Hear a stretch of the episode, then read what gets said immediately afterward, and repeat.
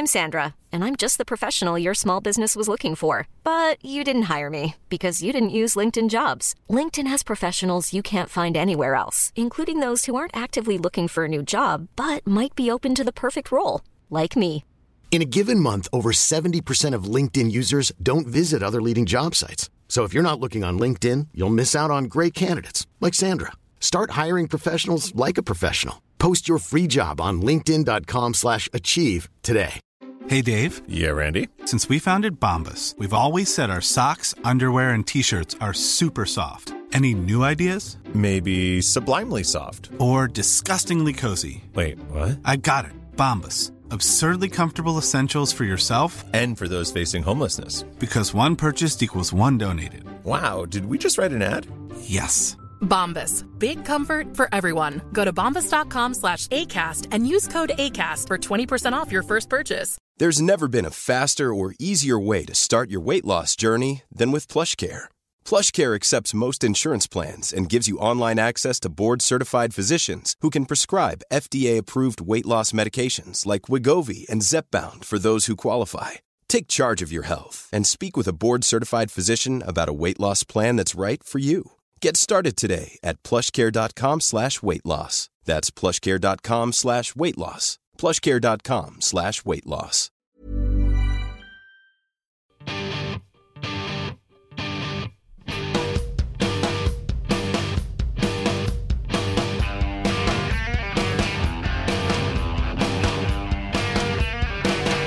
You're on Team Human, where we challenge the operating systems driving our society, reveal the embedded codes, and share strategies for sustainable living, economic justice, and preservation of the quirky nooks and crannies that make people so much more than mere programs. This is where the conscious beats the automatic, an intervention by people on behalf of people. I'm Douglas Rushkoff, and I'm on Team Human. Playing for Team Human today, Kyra Gaunt, an author, activist, professor, musicologist, and singer who is fighting misogyny online and looking at the way women, women of color, and girls are impacted by the expectations of invisible audiences on social media. We all need a space online and offline that we can be ourselves freely and not be impinged upon Dr. Gaunt is going to help us figure out how to fight online harassment of women and how this behavior reflects the greater problem of humans becoming trolls. It's time to intervene on behalf of people.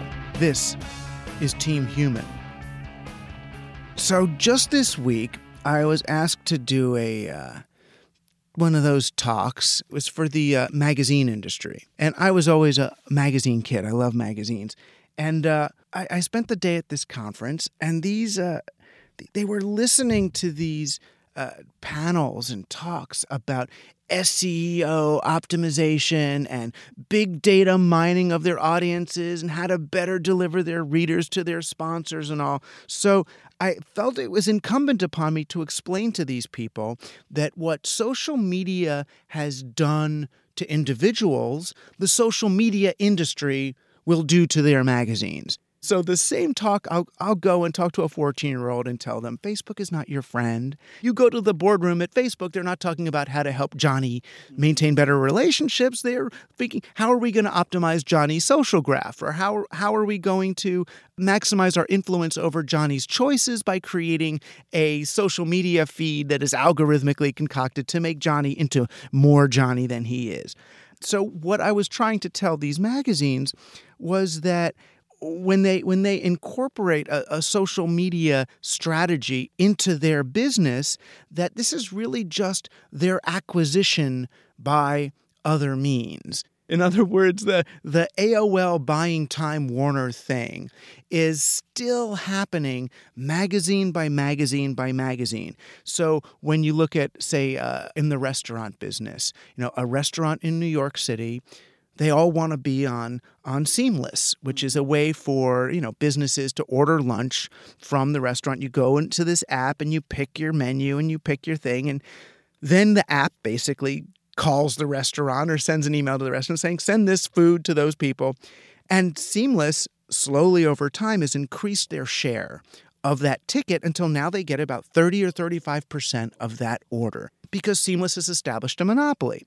So, what happens when a magazine now is using or depending on Facebook and Twitter for links for people to come in sideways to their content. So rather than going to the front page of, you know, magazine X now, you just see that link and you click on it, you go in sideways, and these magazines increasingly think now, oh well, the the convenience and look at all the more hits and all the more traffic we're getting, they accept this as the new way things are. And what I'm arguing to them is no, these are decontextualized links to pieces of your content without the voice, without the world, without the landscape in which this this material came. And you think you're getting the hit, but you're actually not. Facebook's getting the hit.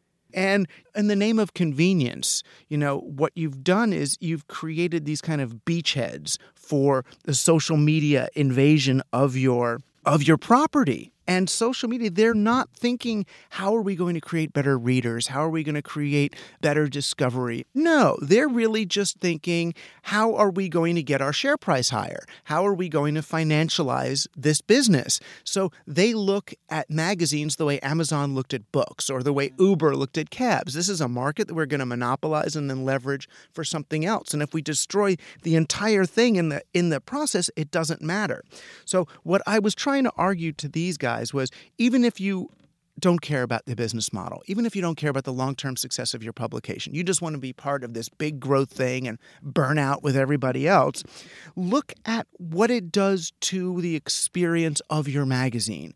What is it when your reader loses a sense of place and they're just in this t- tag cloud? You know, what does it mean when they're using Snapchat to find your articles and sort of swipe left if you don't want to see it, swipe right if you do, it turns all media into this kind of disposable media. You know, yes, you can swipe left and not read anything about the Iraq war. I don't want to know, I don't want to know, I don't want to know. And then that algorithm is going to do what? It's going to stop showing you that stuff until it stops existing. At least when you buy the New York Times or any USA Today, there's that article about the Iraq war that you ignore.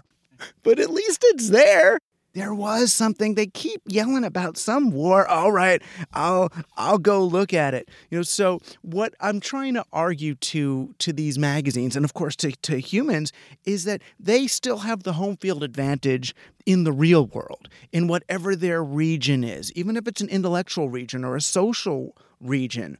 And digital technology here is not the problem. It's these business plans that they are accepting as preconditions of natures. Oh, this is Facebook's realm. If we want to be on the internet, we've got to accept that plan. I'm arguing that those magazines that remain terrestrial, just as those people who remain human, will maintain a home field advantage. And when this thing pops, which it will, just like the dot com bubble, you will be left. You will have your integrity. You will still be a property, an entity, a place, a community don't surrender that so fast because you're going to want it. You're going to want it on the other end. We are Team Human coming to you alive from the Basement Laboratory for Digital Humanism at CUNY Queens and online at teamhuman.fm where you can also support the program.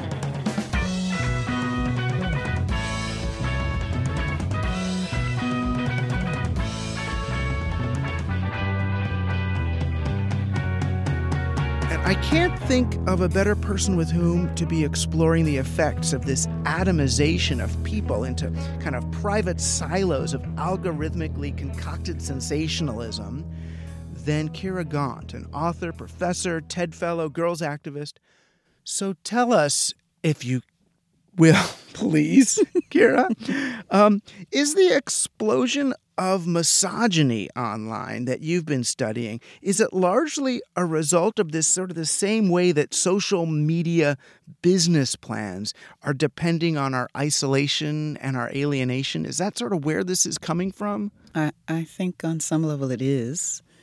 The people who run those social media platforms and companies, they may not have the experience that they need to deal with the kind of communities that I study. So, people of color, marginalized groups, particularly young girls online, a lot of us don't no longer have to cross over the lines, the the residential community lines that would have us see the everyday lives of the marginalized groups, the vulnerable groups in our society. So these companies have a vision of profit that doesn't consider the impact and the unintended consequences on the way people can distance themselves, disconnect themselves from people of color, and only be left with kind of a cognitive mental map of reality that only understands blackness, gender, sexuality, all of those things that are kind of um, they're difficult in face-to-face conversation. They're difficult in face-to-face relationships. They're just not an image on your screen. There's depth and history and culture that you can't grasp, and if you would like to be triggered by your emotions when you're online, like you like to watch someone do something that's kind of provocative, you can say whatever you want because there's no real social relation that you have to account for. You can bring your own history, your own past, and not have the shared experience with the person on the other end of this interface. You may not know anything about them. So you could see, for example, a little black girl, eight years old, on YouTube who is dancing a dance that you're not accustomed to. Uh, I study twerking. Yes, awkward. Um, I, I, I, study race and gender um, and the unintended consequences for marginalized groups, and I'm looking at um, the kind of online messing around play that young girls mm-hmm. do in their bedrooms, and like all of us did in our bedrooms before all of this digital media came along. We were in our bedrooms during adolescence and figuring out who we were playing with identities, playing with games, toys, dances, posters, all kinds of new technology. For me, it was a little boombox and a cassette recorder. Um, so in those spaces, um, you get you don't get to see that I might be a straight A student. You don't get to see. You might only see the surface of what you think is attached to this style of dance that's associated with in some cases, stripper culture and, and hip hop culture. It's talked about in the lyrics. So these girls that I study are dancing to songs that say stripper culture, hip hop. All of the voicing or the audio aspects of the dance are done by male rappers for the most part. And what you hear, you ascribe to the image that you see on the screen. And you don't know that these girls might be coming from a long history of dancing this way that comes from African rooted culture. You don't know anything about them, so you can say something really, um, I would consider it unethical if it was face to face. You can say all kinds of things like, uh, this is not radio friendly talk, but um, I want to put my private part in that. Um, why don't you take off more of your clothes in the next video? Well, the two contexts are different. Very. So this girl has one context. Yes. And whether she should be taping herself and putting it on the online or any of that is is a, a whole other question yeah. too. But she's thinking one thing. It may be to her as innocent as double dutch. Yes. But hand clapping games, double dutch, the kinds of things that young girls do. There's another guy, some 40 year old white guy who's just scrolling through the internet looking for images to masturbate to. Yeah. And, and oh, there's a 16 year old girl and she's already developed and now she's moving her body in this way. Yeah, baby. Yeah, so we don't have the real kind of interface. We don't have any way of knowing what context you're coming from. We do not share the same contexts. And most people don't care. Well, the net doesn't care though. The yeah, net it is, is, the way the structures work. It's algorithmically programmed to put things in front of you that make you click. Yeah. It doesn't care if it was tacos. It's going to do that. Like for Donald Trump liked a taco online. Yeah. I think he liked it.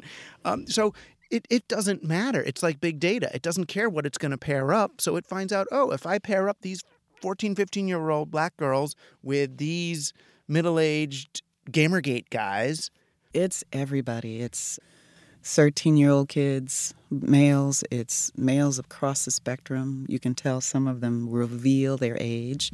So it could be a 27 year old who's, it's from people who seem to be predators looking for virginal age girls to people who think this is just fun. This is what we do. This is our social media. We say and do, you know, the space under a YouTube video is, one book calls it the the bottom of the web because it's so vicious.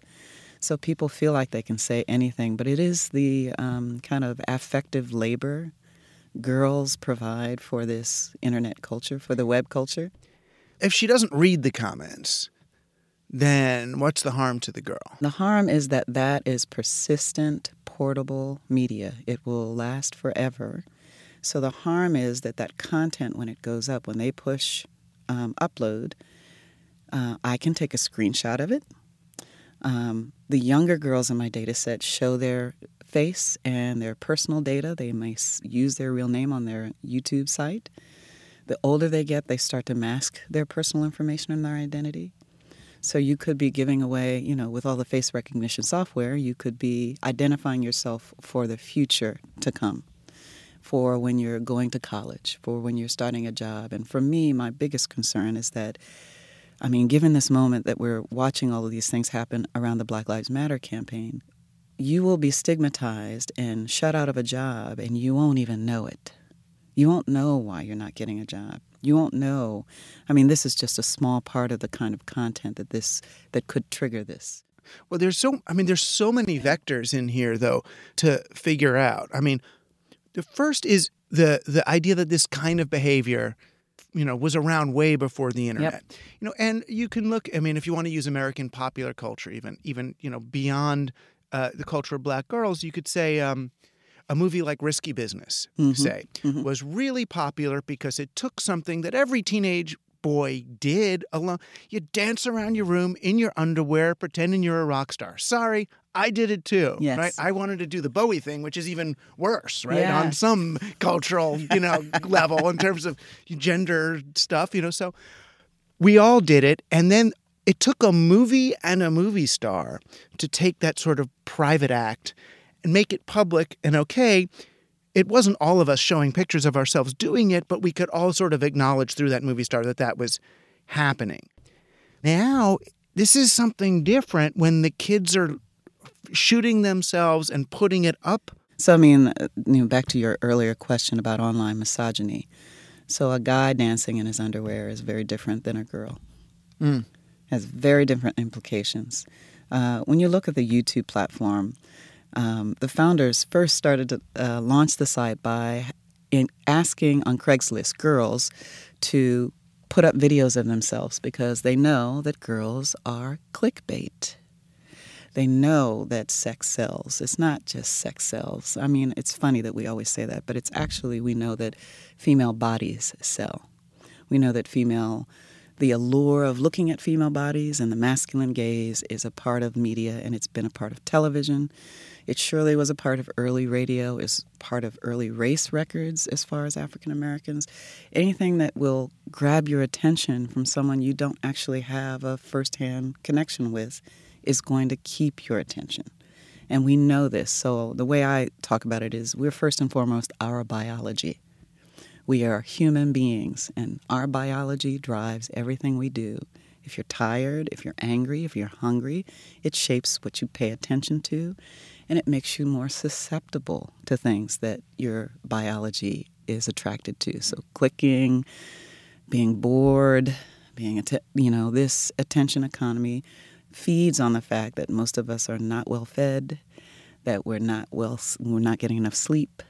And so all of these factors play into certain marginalized groups being exploited online, even though marginalized groups are over indexed. We, uh, African American kids, have more presence on most social media platforms than even adults as a demographic group. They spend more time consuming social media than any other demographic groups, um, African Americans and Latino kids.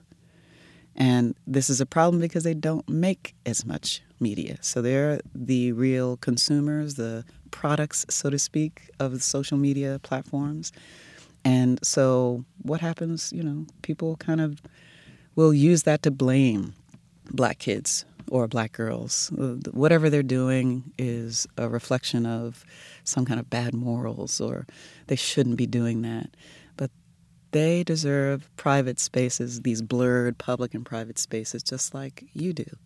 We all need a space online and offline that we can be ourselves freely and not be impinged upon by I, I just can't imagine what it's like to be a young girl and have all of those comments. Now, say you don't read them, but other people read them if they watched your video. So now you're going to school and there are people talking about you the way they saw other people talk about you. Right. But then there's also, I mean, we're, we're talking on a certain level about the attention economy. Yes. And how this whole landscape has been configured to induce clicks. And yeah, we're going to click on sexy things, druggy things. I mean, we've seen the clickbait slideshows, we know how they craft those things. So yeah. And, and and that feeds into the uh, being in a, a male gaze culture of oppression and misogyny. On the other hand, we see many young people uh, uh, internalize that value system as well. You know, I did this documentary a few years ago called I Generation loved. Like. Oh, thanks. The documentary. And I now I feel a little bit bad for the way I treated this poor girl. Um, you know, Daniela at the end of it. So there was this girl who started out, she was singing the cup song when she's Oh, around yeah. 14 years old. And then she noticed, she and her mom noticed, she gets more clicks when she wears tight dresses or when she shows her whole body. And it turned into a, you know, Danny's Do's and Don'ts, a show that she does alone in her bedroom in a little t shirt. And she played right into and she knows and i uh, asked her mother right on camera i said don't you what, what you know what's, who's watching this Yeah. and what they're doing. And she goes well you know i never really thought about it. Maybe i was a little naive. It's like well duh. I mean but you're saying not like what i'm saying which is just you're crazy. Stop posting pictures of yourself online. You're saying that there's also some element an important element of self-expression that's going on here that needs to be preserved and protected. Yeah, we have moved online. We are both online beings and offline beings. What I'm concerned about is how much money do I need or will I need if I get in trouble with something I uploaded about myself onto the web so that I can protect my future identity? How much capital will I need to protect myself? How much influence would I need? They're asking students nowadays to give their Facebook password when they go on job interviews. They want to look to see what you've been doing. So, what if you come from a marginalized community where, you know, danah boyd wrote about this in her book and in her earlier research on the move from uh, the white flight from MySpace? I mean, what if you grew up in a neighborhood where gang signs and and looking like somebody who has short shorts on and all that stuff is what's normal? And somebody who's trying to get, in, you, you know, looking at an application for you in a place that doesn't fit that image, doesn't want that image associated with their business, says, well, she has too much of that kind of content on her site. So, we're thank you very much for coming to apply, but we hired someone else. I think it's really troublesome because we can't see behind the black box and the black mirror to see what's actually going on with our content, with our personal content, how it's being used, and how it may be used against us in the future. We can't anticipate it. We're going to have to go through it to find out in most cases. At the same time, I mean, we don't want to throw ourselves in that kind of anti-tech camp Yeah. either. No. because you're not saying no. Uh, you're you're arguing for something. The thing that's unique, that's kind of new ground here, is saying no, no, no. But kids need a space to be able to do what they do safely, and in the context of childhood. But I don't want my kid twerking on Vine. I mean, no one should, you know. well, I mean, the the problem is that twerking. Um, you know, a lot of people out there will not know that this kind of dancing is very common in Black communities and Latin communities. It's called by various names. It's called perreo in the Dominican community, uh, dembow, and twerking and bounce from New Orleans uh, and the Dirty South, as it's called, uh, Dirty South rap scene. It's referred to primarily as bounce, sometimes as pea popping. So I mean, there's all of these dances. I mean, don't you remember Elvis Presley? Yeah, Uh, but don't you remember? to the uninitiated, when I see someone twerking, I think that they're showing me the way that they would engage me in intercourse. Yeah, it may look like that. It does. But just imagine that shaking your hips back when Was just shaking your hips. you know they. didn't. not according to back then, right? They tried to, you know, ban Elvis Presley Right. from shaking his hips and other people who were associated with that kind of dance. And so, um, you know, what is adolescence? So there's, I've been trying to approach it from a couple of ways. One is from a cognitive developmental process. So this two thirds of your gray matter is developed during that time and then it's pruned as you get through the end of adolescence. And one of the primary aspects of that is emotion, is learning how to emote and form social connections. And that's what adolescence is all about. It's also that time where people come sexually active, but they're not necessarily having sex. A lot of kids play the game, the social dance of romance and and performance stuff. And then there's a lot of kids who are who are actually having sex. But dancing is not sex. It's a dance. And there's lots of dances from samba to uh, tango to all kinds of dances have this kind of hip gesture, even hula. Making it erotic or making it seem like it's directly related to sexuality, um, that's what adults gaze puts right. on it. It's one of the first scenes in Lolita, I think. Yeah. She's doing a hula hoop and he comes in, the old guy's like, ah. Right. And it's, I mean, to us as an audience, it looks sick because he's this old Yeah. man. It's complicated. I, I don't think that young people understand how how the sexual gaze may be shaping the way people perceive them. You know, at the same time, we don't want it to repress the human element Yeah. in these kids. You can't say, oh, well, now you're in a dangerous world, so stop expressing yourself in these ways. Guys are going to look at it like this, so you can't do that anymore. I mean, there's certain things you don't want a kid to do because it's dangerous, but but you don't want to start, you know, limiting self-expression just because Yeah, of the scene. especially because the modes of expression that are being that would be censored in that context are all about girls. It's not about boys. It's not about teaching boys to think differently about how they react to images that aren't real. We're not training boys to say, well, you shouldn't leave those kinds of comments below.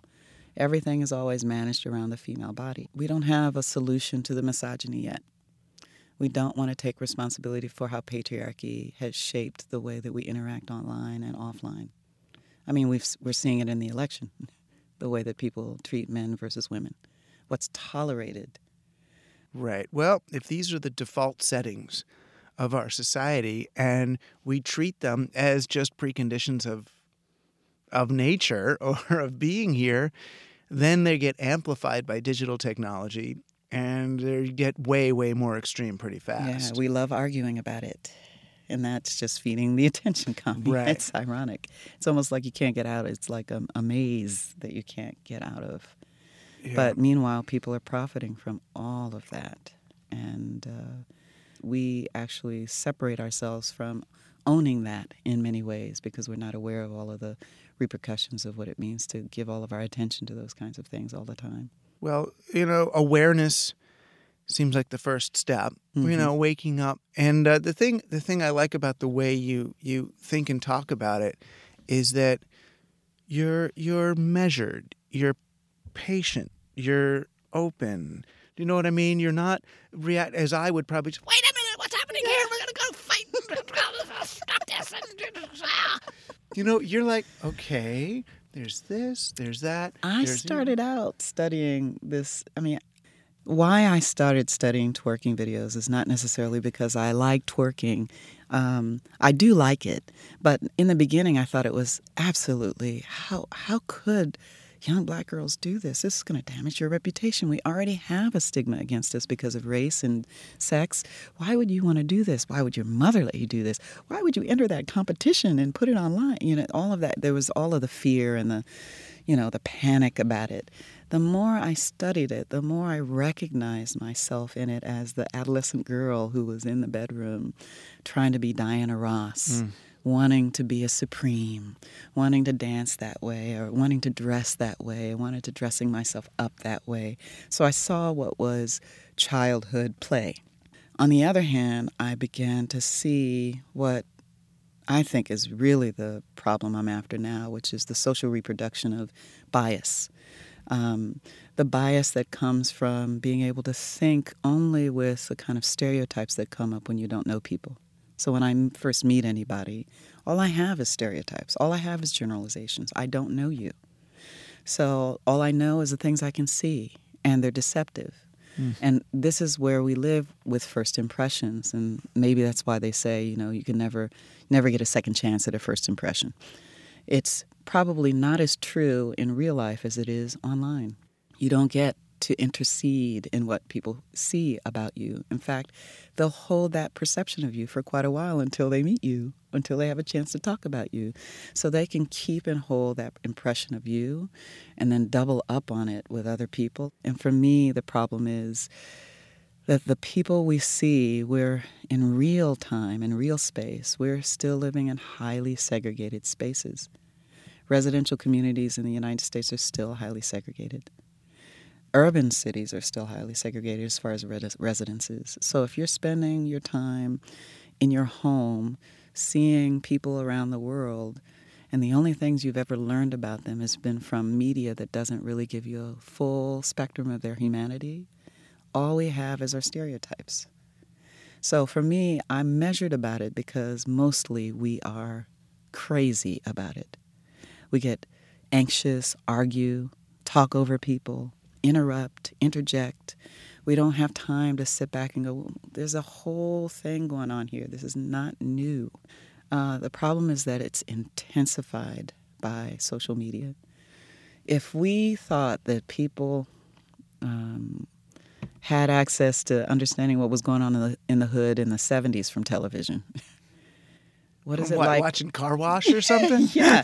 what is it like now that all of those kinds of things are broadcast in micro minutia every second from everywhere around the planet, and you can see it and assume what you want about those people and build on the past biases we've always had that those people don't belong here, that we're not like them.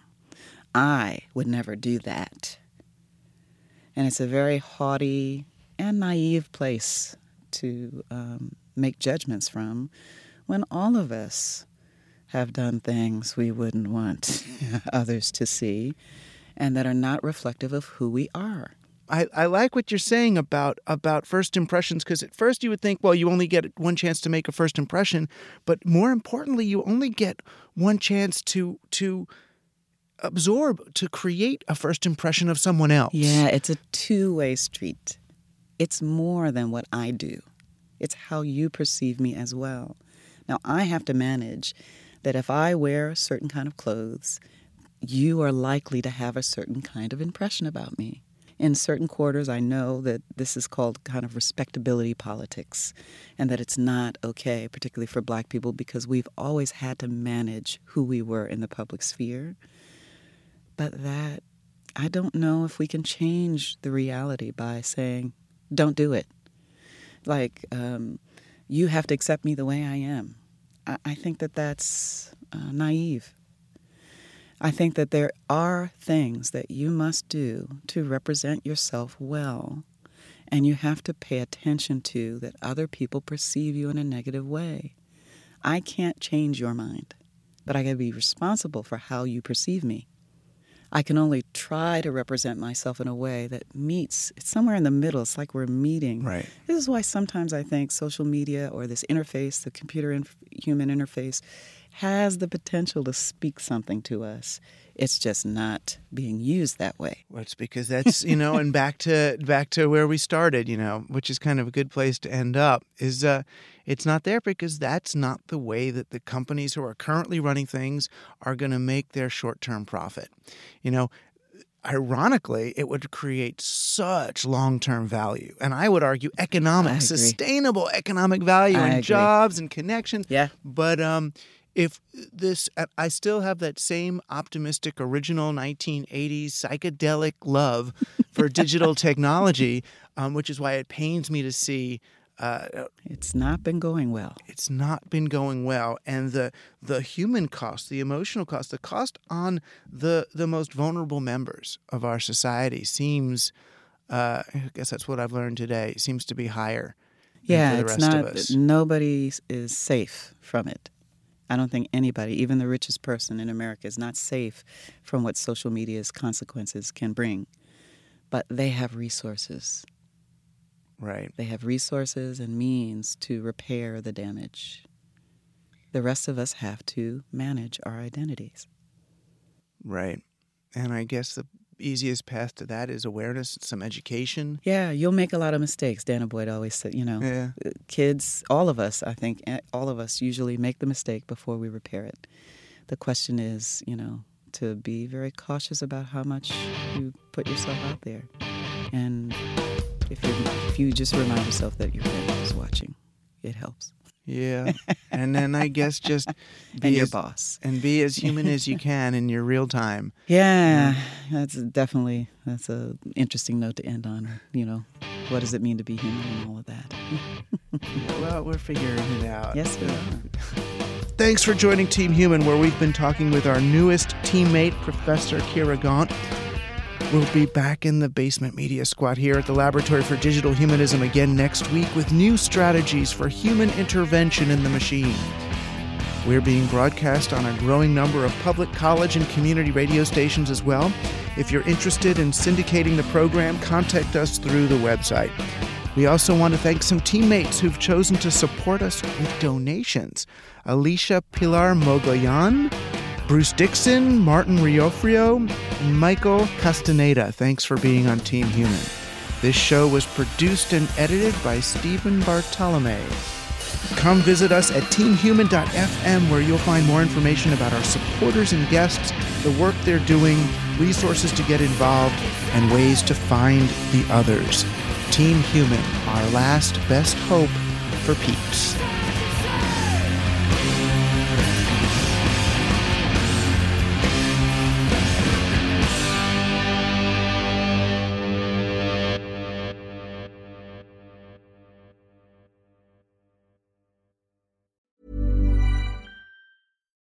Hi, I'm Daniel, founder of Pretty Litter. Cats and cat owners deserve better than any old fashioned litter. That's why I teamed up with scientists and veterinarians to create Pretty Litter. Its innovative crystal formula has superior odor control and weighs up to 80% less than clay litter. Pretty Litter even monitors health by changing colors to help detect early signs of potential illness. It's the world's smartest kitty litter.